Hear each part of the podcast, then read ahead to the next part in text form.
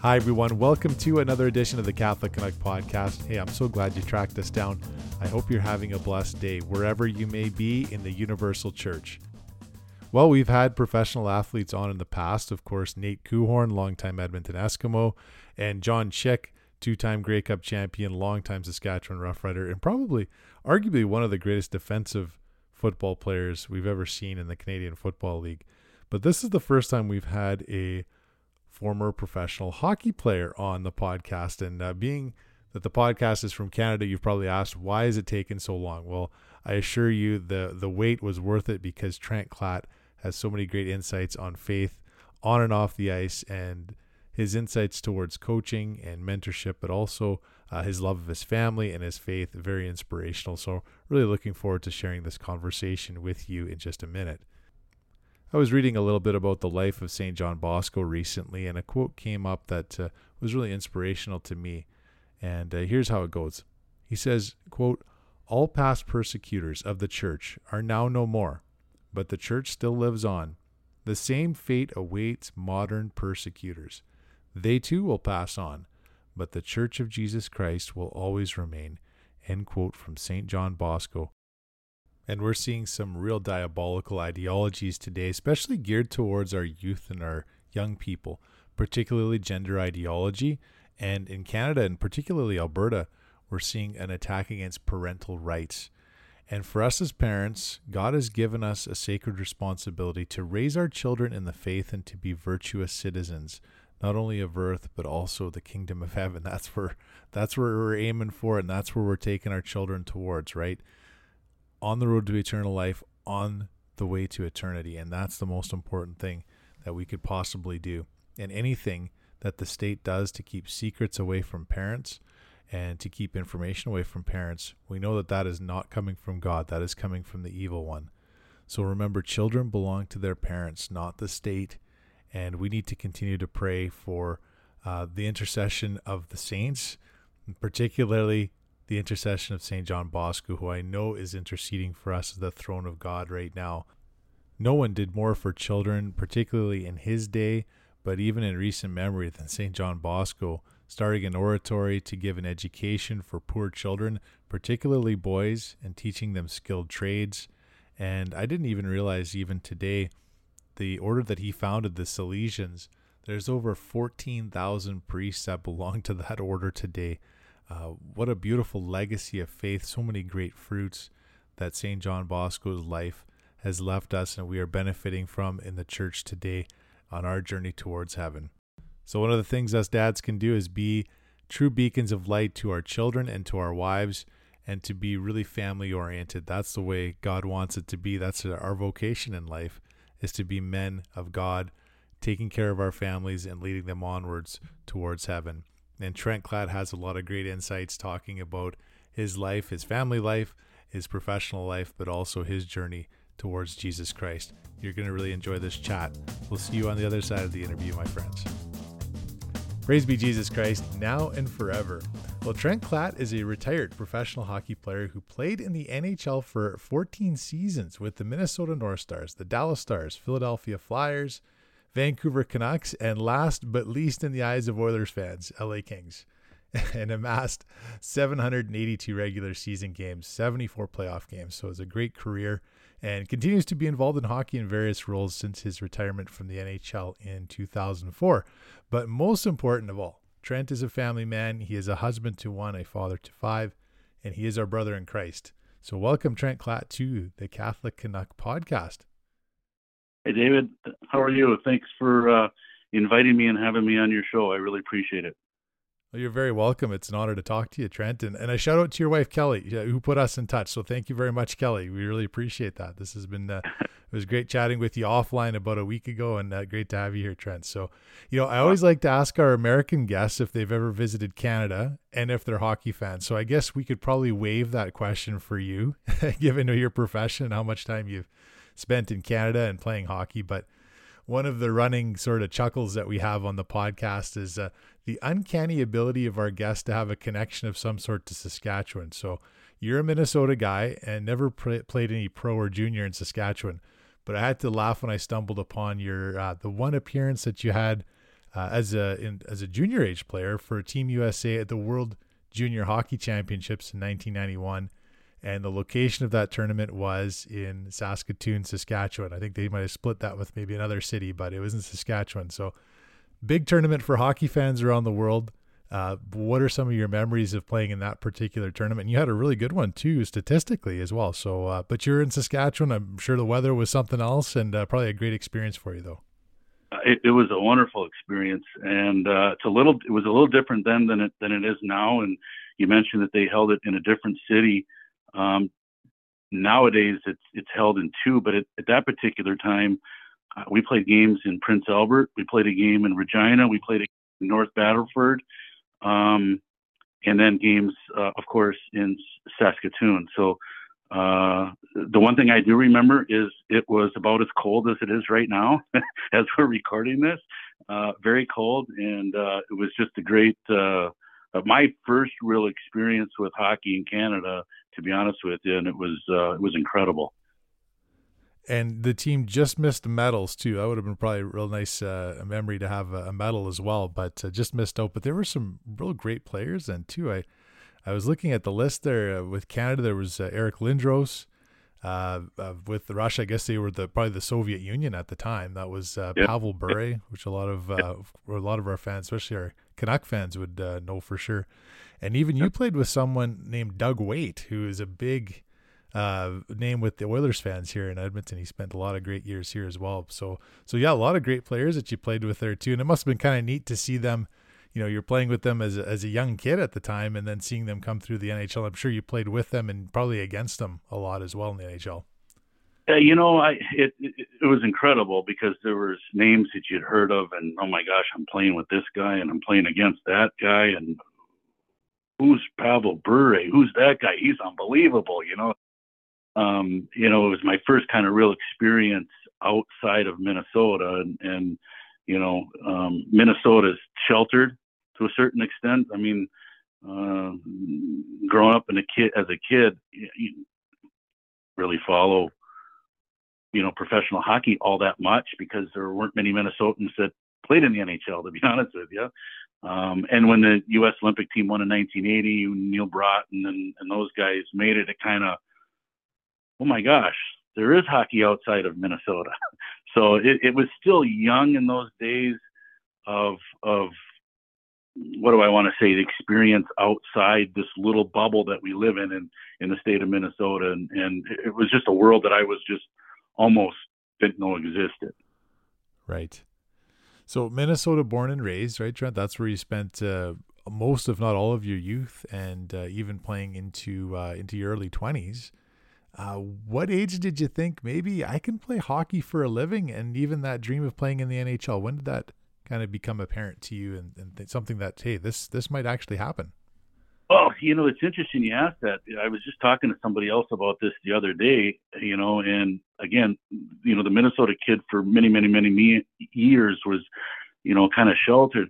As a kid growing up, all I wanted to do was play at the University of Minnesota.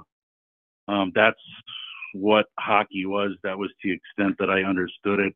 I remember getting letters in the mail from the Prince Albert Raiders and the Seattle Thunderbirds, and I can remember, you know, showing them to my mom and dad. I had no idea what those teams were affiliated with, where they were located, what league they were in. I had no idea.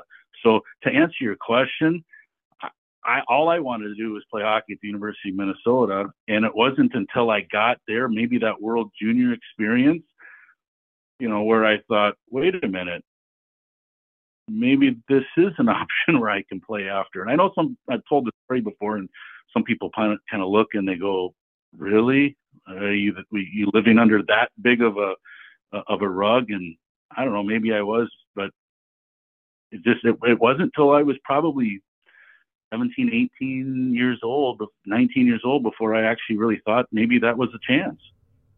Well, maybe it showcased the purity of your intentions too, of just really enjoying the game that you played, right, and and wanting to stay local and playing at a at the university and uh, in your home state. So, um, and beyond uh, you know beyond the horizons of what you had set out for yourself as a, as a youngster. But I think that's not a not a bad thing either. Maybe maybe we could all use a little perspective like that when it comes to the the dreams of playing in the NHL. And I know a lot of parents, you know, they spend a lot of a lot of money and a lot of time uh, playing at high levels. But I wanted to ask your thoughts too on kids playing sports outside of hockey. You know, it just seems like, uh, and I'm, I'm sure this is like this for other sports too, baseball, football, basketball but hockey is really turning into a real year-round sport, even for young kids, like you know under ten sort of thing, right? Uh, yeah. So they play hockey all summer long to the exclusion of other sports, and it uh, never used to be like this. Uh, you know, there's several uh, hockey players, for example, that uh, that were very good at lacrosse, uh, yeah. especially in Ontario and BC, and, and, they'd always play. They call it box lacrosse or even outdoor lacrosse in the summertime. But yeah. yeah. what are your thoughts on just having a love for other sports and playing other sports and how that might actually help them to be better hockey players? Well, um, that's a question that I could prob- probably spend an hour answering just in itself because I'm such oh I'm so old school for one on that, uh, and I'm not afraid to uh, speak about it because I just think it's absolutely imperative for kids to play other sports. Um, you know, you get the argument from parents that, you know, uh, my kid loves the game of hockey and, and he wants to play and all that. And, and I just, you know, we all love to sit back door on the power play, tickle the rafters and shoot one timers, right? But I, you know, I, I tell mom and dad, I said, you know, like if you got a pitcher playing baseball, and I know it's more prevalent in the United States than it is in Canada, but if you got a kid throwing 80 mile an hour fastball and he's got a curveball that moves a little bit that he throws 70 miles an hour, you don't think for a second that you're working on your hand-eye coordination playing baseball uh, that doesn't assimilate itself to shooting a one-timer on the rink. Um, you just can't tell me that that doesn't help. Um, uh, you know, you play the game of football. Um, I know football is popular in Canada as well. I mean, who wins in football? Low man wins. And uh, you know what? You go into corners, you go into the battle, you go in front of the net. A lot can be said about that low center of gravity and, and, and being off balance and, and holding your uh, your core stable and all that. So uh, you can go right through all of the all of the different sports. Tennis is hand-eye coordination. Golf is hand-eye coordination. You're trying to hit a little ball rather than a puck. I just think there's so much benefit. But the most important reason for me is I think the mental anguish of playing a sport the year round, and I can say that because I was a professional hockey player uh, for a few years. It, it's tough. It's hard to keep your brain on all the time and having to be at an elite level. It's not easy. Um, and I just think kids, for that matter, it's one thing if you're 25, 26, you're getting paid to do it. Expectations are what they are. But as a kid, you got to turn your brain off. You got to go play a different sport. You got to listen to a different coach. You got to experience different things. So um, I won't ramble anymore. I'm a huge proponent of playing other sports. Um, I have yet for someone, and I'm sure there's people out there that that would argue and would give me some reason why someone should play one sport year round at the age of 10. Uh, but I haven't heard it yet, to be honest. And I just think it's it's more mental than anything. But you know you can develop other life skills. And here's another one sorry. Um, you know if you're the best kid on your hockey team this is one of the reasons why i love other sports too. If you're the best kid on your hockey team and most of these kids are as they're growing up you know you don't you look at the game of hockey uh, through those glasses. But if you play baseball and you're working on a different skill set and you're not the best player on the team um, now you're going to understand what it's like not to be the best person on the team. So you're going to appreciate the kid better. Uh, and then when you're on a team and maybe you are the best player, you're going to understand how valuable that, that that player that's on the second line or that second pair of defense or the backup goalie. And I think you're going to be a better teammate. So very rare do you find athletes that play hockey that are the best player in their hockey team and the best player in the football team and the best player in their baseball team or basketball, whatever. Um, and I just think it gives a little bit of diversity. So um, I'll leave it at that. But I'm a huge proponent of playing sports, and I know it's difficult these this day and age too. Now, you know, we talked about uh, well, football is yeah, it's it's pretty big in Canada as well. I know it's a massive uh, sport in the United States, but uh, John Chick, he's a retired, just a legendary Canadian Football League player. Uh, lives in Florida now. Uh, has been on our podcast a couple times. A real a great Catholic warrior for Christ. But one of the things he mentioned, Trent, uh, in his last appearance with us, was how hard it was to find other brother Catholics in the Canadian Football League specifically. Now, you spent 14 seasons in the NHL, and there's uh, uh, a specific, or was there, I guess, a specific event that was kind of the catalyst in your life to take your Catholic faith a little bit more seriously while you were playing? And uh, maybe when was that decision made to be a follower of Christ? And what was it like to practice your faith as a pro hockey player?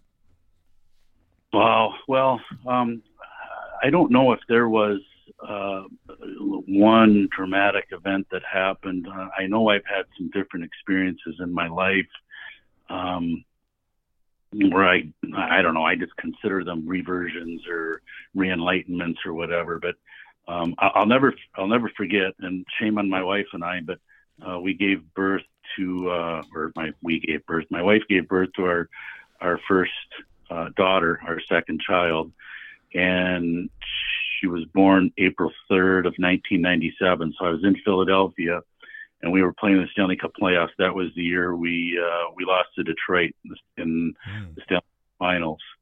Um, but it was the next fall when we got back to Philadelphia. We hadn't baptized uh, our daughter Piper because it was so hectic and I was playing and we went home for the summer and the summers get busy. I have no excuse. Uh, we just didn't do it. So we ended up moving into this neighborhood and there was a lady across the street that came down and, and of course found out that we were Catholic and she was absolutely floored that we hadn't baptized our daughter yet.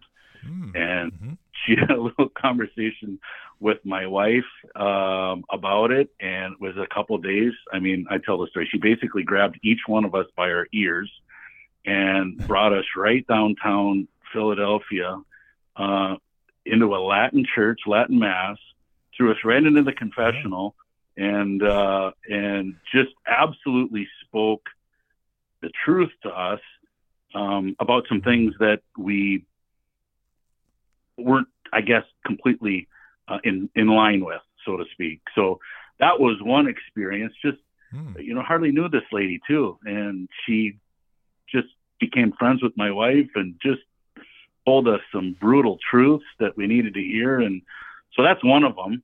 Um, that's great. That's a powerful uh, moment of grace, though, right? And I think uh, yeah. a lot of Catholics can learn from that. I think the Holy Spirit does give us nudges to to be a bold witness. Maybe maybe not to that degree, but sometimes you need to be. And she recognized that your baby needed to be baptized, your your child, right? And yep. and how important that is in the Catholic faith. And I'm sure you look back on it, it might have been a little uncomfortable at the time, but you probably look back at it as a blessing, right? Yeah, and my wife and I have grown in our faith exponentially from that time. And you know, you, you hear a lot of times in the Catholic world that we have to meet people where they are, and and we have to, you know, be nice to them and all that. And I get it. I agree with that 100%. But oftentimes, when it's always nice and cuddly like that, I tell my wife, I said, you know, I said, remember back to that time Lita, you know, she came down the street and told, she wasn't nice. She just came down and told us exactly the way it was, obviously loving, but she told us what we needed to hear. She didn't tell us what we wanted to hear. And uh, so every time we get in a conversation, every once in a while, I bring that up. And it's like, you know, we needed at that point in time to be hit right between the eyeballs with a two by four, and she did it. Sure. Mm-hmm. There's a lot at stake, right? I mean, in the in the spiritual life and in our lives here on earth, this journey towards eternal life. It's not easy to get there, and I think no. a lot of Catholics and uh, this whole world has forgotten about it. But as Catholics, we need to be bearing that light to other people to show them that it is a difficult road, the long and narrow road. It's not. Uh, it's not easy. There's going to be a lot of pebbles and big stones and thorns along the way, but we need to persevere. And we there is a, a certain way we need to live our lives, a sacramental life, in order to get to heaven. Right, Trent? Absolutely. There's no doubt about it. And um, you know, we don't. I, I try to tell my kids, tell family members and all that. I, I don't do all this stuff because I have to. I, I, I, I do all this. I go to church. I go to confession. I, I, I try to stay involved with the sacraments as much as I possibly can because I want to, because I need to, because I'm a mm-hmm. sinner. I've got, I've got issues like everybody else does, and I can't do this on my own. I can't. I've tried, yes. and it Boy, that's it takes an act of humility to to say that and to to live like that. To going going to confession is an act of humility that the Lord wants from us mm-hmm. as well. When we know that we need to go there, um, you know, it's uh, the the saying at our podcast is to go to uh, to confession at least three times every year, Lent, Advent, anytime you're in a state of mortal sin. I say to people, and I, I I go usually once every two or three weeks, and I'm not saying that to to say that I'm I'm a holy guy that I'm always going to confessions because I need to go to confession.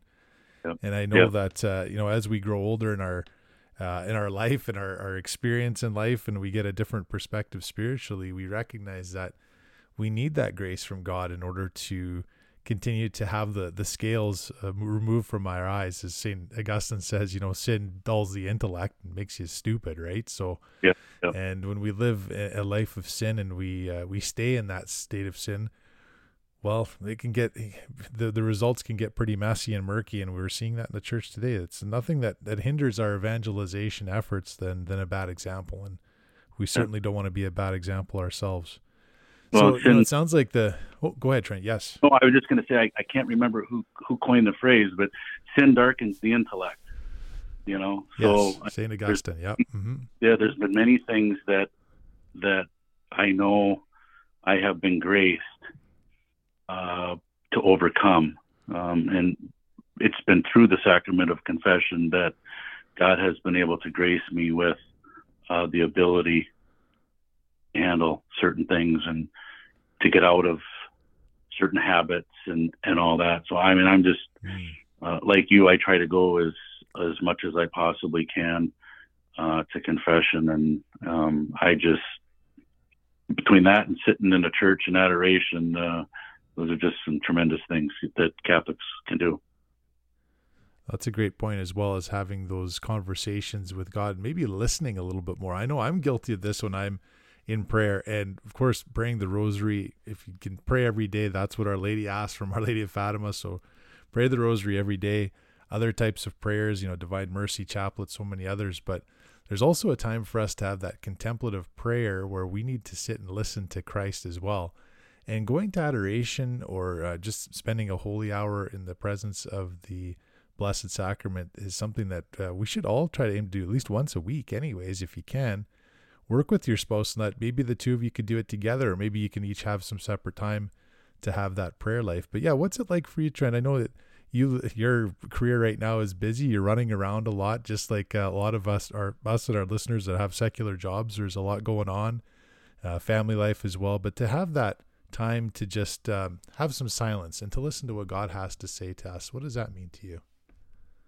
Uh, it's it's in, incredible. I, when when I lived in Minnesota before I moved to Michigan, uh, we had uh, 24-hour Eucharistic Adoration Chapel in our church. It was um, not even two miles from our house. So I got so spoiled because you know I got to be home at five o'clock, and it's 425 and I can just pull in and sit there for 15 minutes and just those hmm. 15 mm. minutes even to just turn your brain off um, and listen to God was something I became so addicted to. Uh, when we moved Michigan here, I mean, there's a lot of churches around. There is that Eucharistic adoration, but I, I, I almost got like I love adoration, and, and it was like my spiritual director would say, you know, you can go sit by the tabernacle too. Like Jesus is in there. You don't, you know, he doesn't have to be right. in the mountains out on the altar or or in a, a adoration chapel. And I go, I know, but I said I just love it when he's there and it's just me and him. But um, yes. I just love. For me, it's it's I have to I have to try to do it in the morning. Um, I, I just think it's it's um, I wish I could say I do it every single day for an hour. I have all the intent every day to do it, but life goes by and shoot, I didn't have time to do it today. But I try to do it in the morning. I try to go sit in churches if I can. Um, and I, I, I just sit and I just sit and listen and try to try to hear God's voice talk to me, um, provide me direction as as best I can. I know it's one of those things that I wish.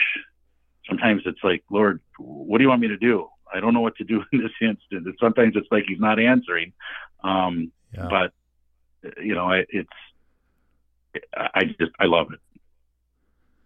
There was a, an analogy uh, from a Catholic speaker of some sort. I can't remember who it was, but they said, you know, even on a cloudy day, even when the sun is out, um, you know, you may not see the sun, but the effects of the sun will be very apparent to you, especially if it's in the middle of summer and it's plus 30 outside. Sorry, I should say plus 30 Celsius, right? Of course, plus 80 Fahrenheit.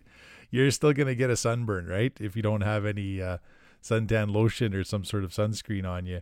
Uh, but yep. even in the wintertime, if you're the, the sun is still it, the, the the effects of the sun are still, uh, you know, they they can be present to us even if we don't necessarily notice it right away. And it's just like that with with prayer life and and before God. Maybe sometimes that voice isn't always audible to us, or we feel like there's maybe a little bit of spiritual dryness, but that doesn't mean that that the the graces from Jesus, especially when we go to visit him in a Catholic church, that they're not coming into our, our hearts and our souls. So uh, definitely encourage people that if you're kind of experiencing that that dryness, that that you know that uh, God is working on your heart, whether you know it or not. So now, family life is something that uh, is a big part of your life, Trent. Now, and you've you've had uh, you mentioned uh, your oldest daughter, the the oldest uh, the first daughter that you had there was Piper, right? And you've had four since. You have five children now, right?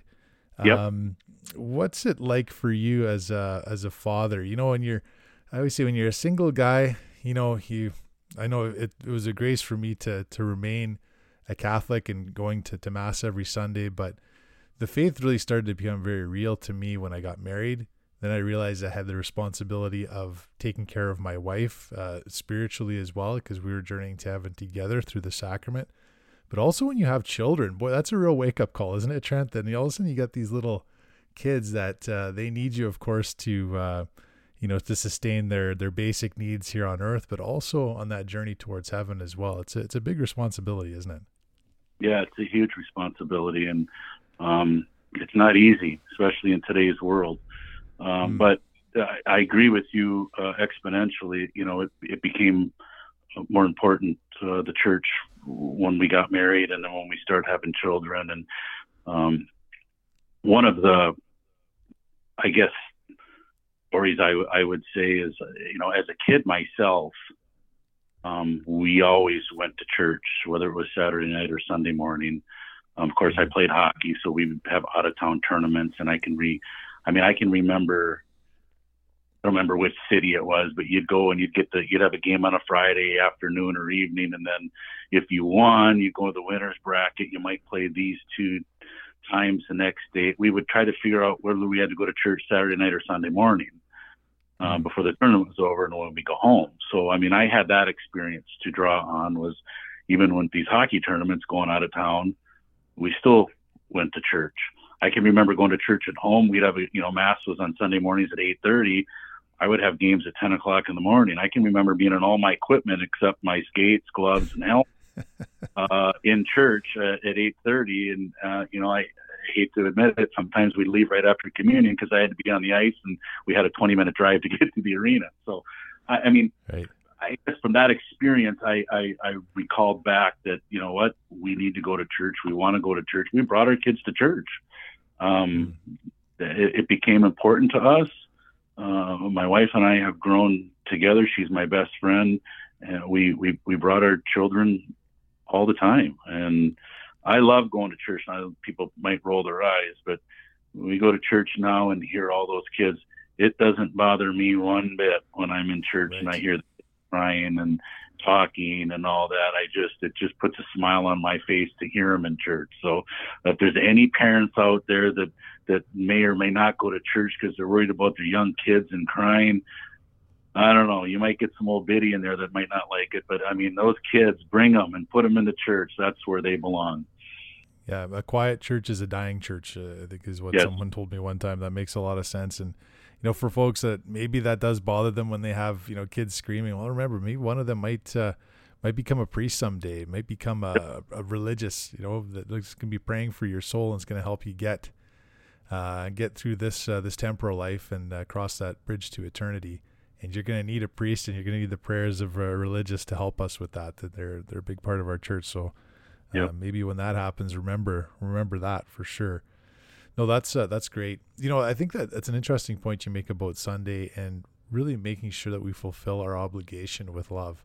And it's an opportunity too. I think you know when, when I hear that people go on the road like, oh, you know, I'm on vacation or yeah, maybe I'm at a sports tournament or a dance festival, and oh, it just didn't work that we went to mass. It's like you know, we missed mass on Sunday. I was like, well, a that's not good because we know that that's that's a mortal sin. If you if you skip mass, uh, you know, without a, a valid excuse, mostly illness or your child is sick or something like that, you got to confess that. But the church is so accommodating. That's why I tell people too. Like it's it's so easy to get to mass. You know, it's anytime I think it's after four o'clock on Saturday, right yep. through the end of the day on Sunday. There's there's a, a bigger window than even 24 hours. And praise God, we have at least in North America still, and we need to to cultivate the a life here, the kingdom of Jesus on earth. Uh, Trent, which you you brought up before too. We're building the kingdom so that we can have mass available to anybody at any time. We need more more vocations and we need to to make sure that our church is strong but there's there's really no reason for people not to go to mass isn't there Trent there's there's so many opportunities no and I travel all over the world right now and and it's uh, you know there are some Protestant uh, family and friends uh, that I get into discussions with periodically and I mean I can go to church anywhere Mm. I mean, I go to church in Finland, Sweden, Czech Republic, Germany, Canada, Saskatoon. I mean, no matter wherever I go, um, I mean, I can I can find a, a, church to go to. So I mean, yes. praise be to God for that. Yeah, that's so good, and it's powerful even for for young people, our kids, to see that too. I know even when we go on vacations or or we do have some sort of a weekend event that we go to, you go to a different Catholic church, and you can see how other Catholics live in certain parts of of uh, Canada or other countries or wherever you go. It's it's neat to see that and realizing that there's uh, there's something real special, a special connection with people that are baptized. It's very hard to explain to people that aren't baptized, but that baptismal water means something in the spiritual mm-hmm. life, and it means something in our journey together as uh, brothers and sisters in Christ as well. So it's it's a great opportunity for even uh, for young and old to see the universality of our church. And of course, our readings are all the same, right, Trent? So if you got a you got your uh, you know one of those daily reading things that I think everybody should have, where you get a hard yep. copy or on your phone. Doesn't yep. matter which church, which mass you go to, you can still follow it along. So that's, the difference uh, that's between uh, the U.S. and Canada is I think there's just a different Bible translation. Um, that's go. one difference that I that I recognize. So, uh, which doesn't mean anything. It's just sometimes it's just a different way of saying the same thing. Absolutely, oh, for sure. Uh, life with your family and your children are, are, getting a little bit older too. We've already mentioned your oldest daughter, and I think it'd be kind of neat for you to share what your what your daughter is doing right now. She uh, has a real special calling, uh, a vocation uh, from God, as we all do, but this one is a religious vocation. So maybe tell us a little bit about that. Yeah, she. Um, I'm getting choked up. Uh, hmm. Sister Piper is uh, my oldest daughter. She's 20. She was born in 97. She's 26. She'll be 27 in April. Um, she went to Franciscan University, uh, drove her all the way there, and um, that's where she wanted to go to school. She got her four-year degree as a social worker. Um, and one of the neat things that Franciscan does is they have a, um, and I'm going to forget the name of the school. They have a sister school that's about an hour, an hour and a half drive from Vienna, Austria. And she did one semester of school over there. And what they did when they were over there was they were able to travel around Europe. And she um, she went into Poland and uh, we, before she graduated, we knew that she was starting to to show or, or have signs of an inclination that that she may have a, a calling. Um, and uh, long story short, um, she got her master's degree at Madonna University here in Michigan. And when that was all done, she was doing some research. So, and she went into the Servants of Jesus Christ. By Mercy Center, which is uh, not far from our house. And um, yeah, she's discerning. Uh, she's been in for three years, um, and she's uh, she's loving every minute of it. Uh, and it's it's it, it's a beautiful thing. Um, and one of the most profound things that I can say that I've learned from it is the incredible sacrifice that she's making for the kingdom because she's giving her whole life Christ. Yes. And I can't even hardly give it, it, I don't even know how, how to say it because I'm not trying to be funny and smart at the same time. I just I can't it's like I can't give what she's giving, and it's just the most mm. unbelievable thing. Um, mm. that uh, and to see my daughter doing that, mm. mm-hmm. it's incredible. I just it really is, isn't it beautiful? Cool. Uh, we have a, a, Carmelite monastery with uh, with nuns uh, that live um, a cloistered life, and you know, I just uh, from the outside looking in, even as Catholics, we can say, man, like, you know, are, are they really truly happy there, right? And of course, yeah. the the the wisdom of the world, which is complete foolishness to those who are perishing, right? So the, the wisdom, or sorry, the the message of the cross is foolishness to those who are who are perishing. And of course, they say, well, what are they doing to these women here? You know, like, you know, these priests, you kind of see them up and around the community. You know, see them at church. They're they're up and doing things, but a lot of religious sisters and nuns um, they're in a community. They're doing something a lot different. But boy, I'll tell you, I've met a lot of different. Uh, the the Carmelite nuns is the example here in our archdiocese of Edmonton, but also other religious sisters. I've never got the impression that they were sad or depressed. They have so much joy in their face that uh, it really radiates from their soul, doesn't it, Trent? And I think that that is the gift.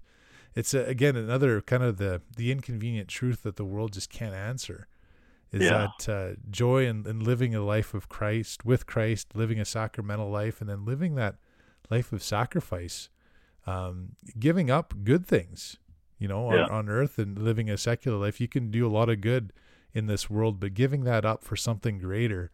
And uh, these vocations to the religious uh, life are an example for us Catholics that there is something greater that we need to to aspire to, right? Yeah. Oh, and she's, I mean, she's uh, I mean, I know what she has, and she has nothing. Doesn't hardly have mm. anything, you know. And it's mm. it, and yet when I see her, you know, and I don't know what Bible verse it is because I, it it's it's not I who live, but Christ who lives inside of me, and mm. she's so open to Him, and she's so joy filled every time I see her uh, I know she's where she has been called. Hmm. I know she's doing what he is wanting her to do. Um, and again, it just amazes me that in this world, she can and has given up all of the material things that I can't seem to let go. And it's just, it's an incredible thing. Well, that's for sure. That's beautiful yeah, the example of of uh, Catholics and uh, and our brothers and sisters, we need to keep praying for more vocations like that, and and uh, praying that that our young people are, respond to those calls and uh, recognize the grace of living a sacramental life full time for Jesus Christ. Uh, it's a it's a, a big task, but it's something that I think is very edifying for the rest of the church and, and very pleasing to our Lord. So, yeah, let's continue to pray for your daughter Trenton and for all in religious life. I do want to ask you too about uh, just the living, um, the married life. You know, with you and your wife Kelly, you've got your family. What does that mean to have that family time as well? Uh, you know, we have this this world where there's just so many distractions. There's so much going on, right? And not yep. all of it is intrinsically evil, but it does take us away from from family life and and really uh, focusing on our relationships, especially as men with our wives and also with our children as well and uh, but most importantly with God. But yeah, how important is it for us, uh, especially us men, our fathers, to uh, make sure that they're present to their family, present to their wife, and and uh, leading their children and their and their wives onto eternal life through living a sacramental life and having devotion to Christ.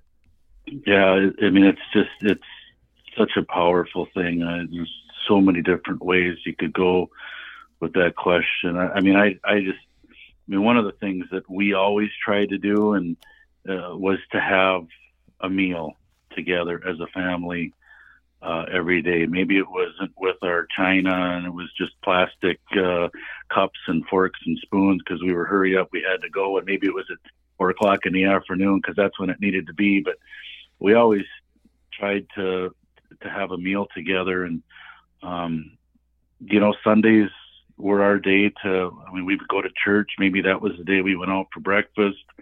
Um, we just we tried to do things with our family. Our, my wife and I wanted to be involved with our kids, wanted to be around our kids. Uh, we wanted to talk to our children and, and, be able to help them through life's um, struggles and life's you know, as it's thrown at them. Um, my wife and I, she's uh, she's my best friend. We've we've grown in our faith together, and I mean, there's uh, I mean, we pray the rosary every day, and I mean, me on the road, gone, and we call her, and we'll do it on the phone, and I mean, it's just everything. It's it's, and we've had our struggles too. Uh, you know, I would, would say if it was if God wasn't at the center of our life, I don't know what my family would look like. It could we could be all over the place, and I'm I mean, praise be to God that he that that, that he is in the center uh, of all of our lives because. Uh, you know, like I mentioned earlier, I, I can't do this on my own. I can't hardly get through a day. Um, and I think we all kind of understand that. So um, I think just for us, just acknowledging that that God is who He is, and understanding that that we are sinners, and that we need a Savior, and and okay, now that we know we've got problems, how do we fix it? Well, we can go to church, we can go to confession, um, and we can talk about things. So um, I don't know if that answered your question or if I went down the wrong direction. Sure. No, it sure uh, does. I think there's something to be said too for right order in our lives, right? Having that um, good, healthy, holy habits, because we know that the the uh, the habits of, of vice and um, immorality can can hit us uh, very easily. They come to us a lot easier than it does uh, living a virtuous and, and life according to God's plan for us too. You mentioned praying the rosary every day. Uh, you know, mentioned just having some time to to pray and to to speak to God.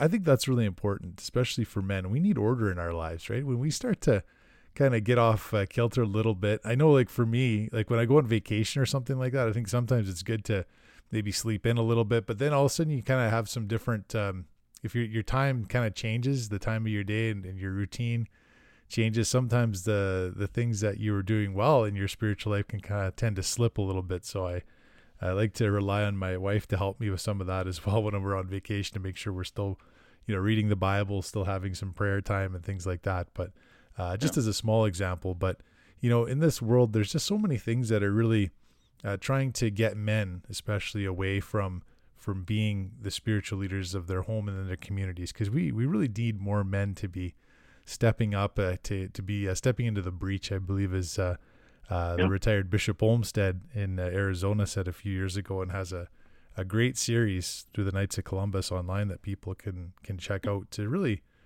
just encourage men to to be those leaders in our world today. So anything else that you can uh, that you've done trent or anything that you've observed that you'd like to to share with uh, men right now to um, yeah to just uh, live that uh, that life, uh, that sacramental life, and and live according to their vocation that God has given them. Well, the the one thing I would like to to, to say to the men um, that are listening and uh, is, I think the title of the book is "Rediscover Catholicism." Might be I don't even know why I throw that out there, but anyway, through one of my reversions, doing some study and all that, I I, I came across, I think it's like 90% of children who see their father on his knees mm. on church on a Sunday will stay active in the church once they move out of the house. mm-hmm. and no yes. no disrespect to any of the mothers. But if father doesn't go to church and mom does, and mom brings the kids every single Sunday to church, the numbers are astronomically the other direction. Mm-hmm. So I guess yeah. what I would challenge the men to do, and I shouldn't even throw numbers out there because I don't recall exactly what they were. Uh, so I, I, I, think those numbers are quite accurate, Trent. You're, you're yeah. Forgive me yeah. if they're if they're not accurate, but I guess I would just challenge the men um, that you know what to go to church. It's it's I mean it's imperative that your children see you on your knees on a Sunday morning. That's one of the uh, greatest things you could pass on to your ch- your your children. Um, and I've mm-hmm. been, you know, in, in, I've been part of, you know, men's groups and all that, and, and you know, it's amazing to me that if you can get a bunch of men together maybe it's difficult one on one, but I find when you get a, when you get a bunch of men together, it's easier to talk about it. We had um, mm-hmm. some theology on taps and um, some different things that that I got involved in as as I was going through my reawakening, and you know, it's there, there are men out there that want to talk about it. It's just difficult because a lot of times men don't know a lot about what they want to talk about. If that makes sense. But mm-hmm. I just yep. think perseverance, just don't be so afraid to, first of all, talk to your wife about it and have a conversation with her and, and grow in the faith that way. And then don't be afraid to, don't be afraid to go to church. Bring your kids, let them see you on your knees and, and just be in a community with, with other men. Mm-hmm. That's so important. Yeah, and, and when you feel like you're by yourself in any kind of situation, uh, it feels like you're you're really powerless. But when you have a couple couple people with you, especially guys, a couple men with you, that can make a big difference in your spiritual life. So I think that's that's fantastic. And I know that you, you still have a great love for hockey and, and the, the game, uh, well, sports in general, but hockey in particular, just because of your uh, long life dedicated to it. But I know a lot of uh, a lot of men like to coach, not only their kids, but they want to get into coaching and help in the community as well. Um, what kind of advice can you give to to uh, guys and, and for and ladies as well that that want to coach that uh, that go beyond teaching the the uh, the basics of what respective game that they they coach, but uh, what are some tools or some tips that you can give to if people aren't necessarily uh, you know, real uh, straightforward with their Catholicism and their faith in Christ, but just by not only by their actions, but some of the virtues that they teach that kids and parents can both see from afar that even if you're not explicitly saying that you're a Catholic or a believer in Christ, they're like, ah, there's something a little bit different about this, this, uh, this man or this woman here that's coaching my kids. There's something that uh, uh, goes beyond the game itself, but also uh, away from from the the playing field or the playing ice and and into real life. The the lessons that truly matter. What would you say to those coaches? Well, I did a little bit of coaching myself here, uh, I don't know, six, seven years ago. Um, and I also coached uh, many of my kids as they were in younger levels. Um, and I think, uh, you know, for me personally, I had somebody tell me one point in time, it's kids, oh, how does the saying go? They don't care how much you know till they know how much you care. Yes. Mm-hmm. And uh, somebody brought that to my attention very early uh, after I retired when I was kind of involved in coaching, and it, it, it, it never left me.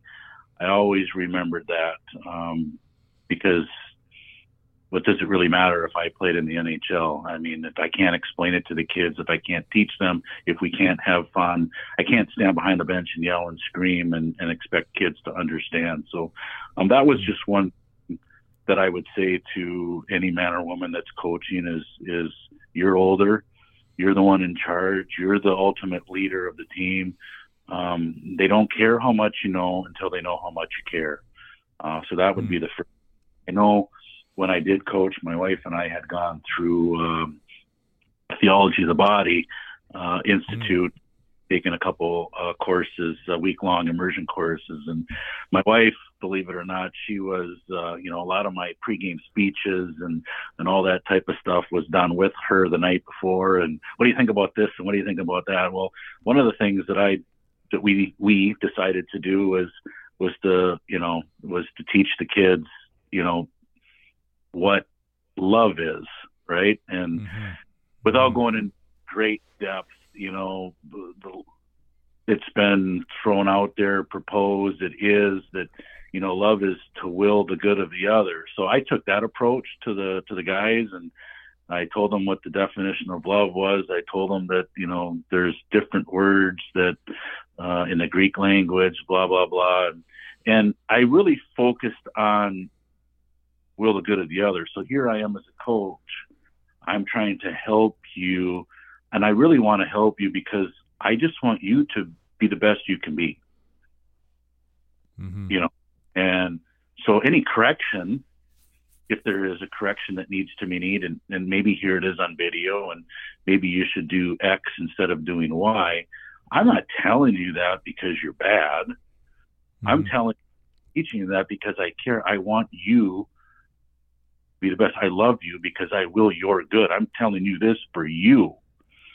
So um, I I don't know if it's going to work for most people, and I'm not saying it even really worked for me, but that was kind of the approach I took, and it allowed me to. Um, I think you'd have to ask the players that I coach. Maybe they would tell you something different, but I think it was a way for me to um, explain the game and try to teach them uh, with a perspective of them understanding where I'm coming from rather than because I hated it. I had coaches that stood behind me and screamed and yelled and told me where to go and how to get there. And I mean, that just, it goes in one ear and out the other. Works for a little right. while.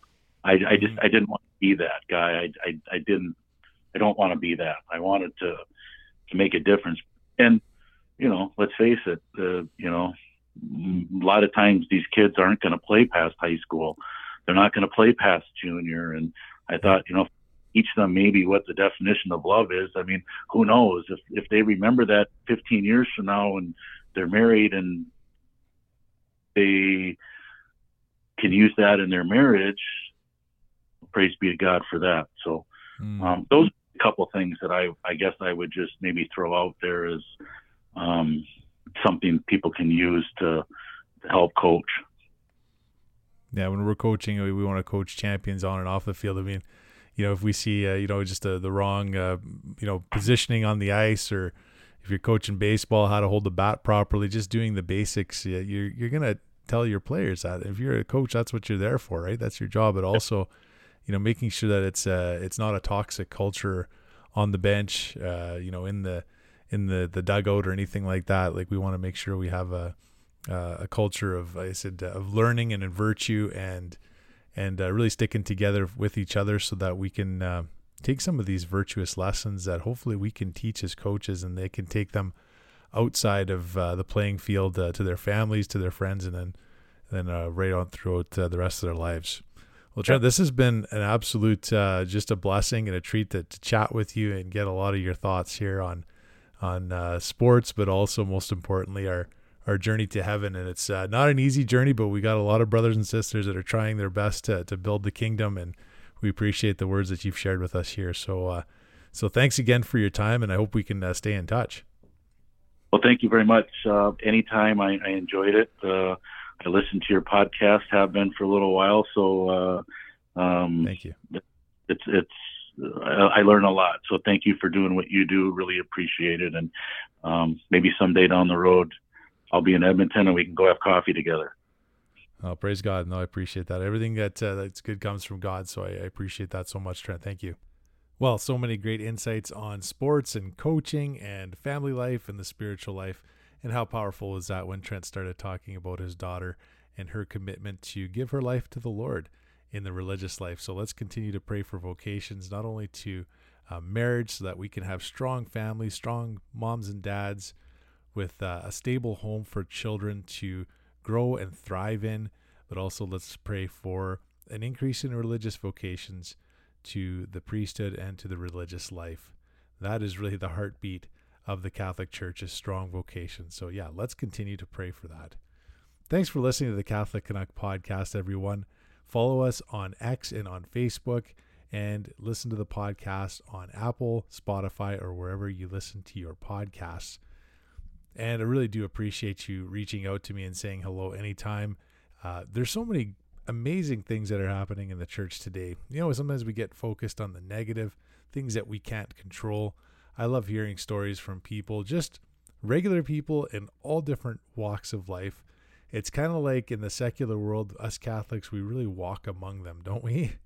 And it's always nice to be a little bit more visible so that other Catholics who are journeying to eternal life thinking, oh man, maybe we're by ourselves in this particular uh, job that I have or this particular vocation. I assure you, there's a lot of Catholics and a lot of other good people of goodwill that are walking towards Jesus and the truth, whether they know it or not sometimes, but they are walking towards the truth. So let's unite together.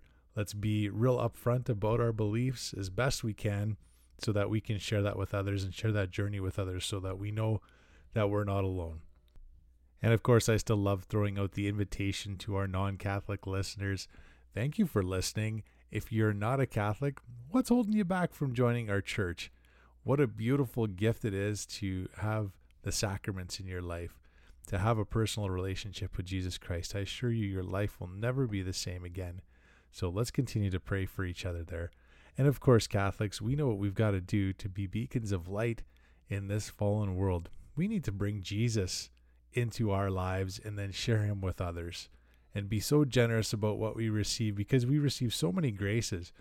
Everything that is good in this world comes from the Holy Mass, from the Holy Eucharist. So let's not hide our light under a bushel, like it says in Scripture. Let's be a beacon of light to others. And Catholics, you know what we've got to do? We've got to go to confession often so we can live life in a state of grace at all times. Don't wait a year, don't wait two years.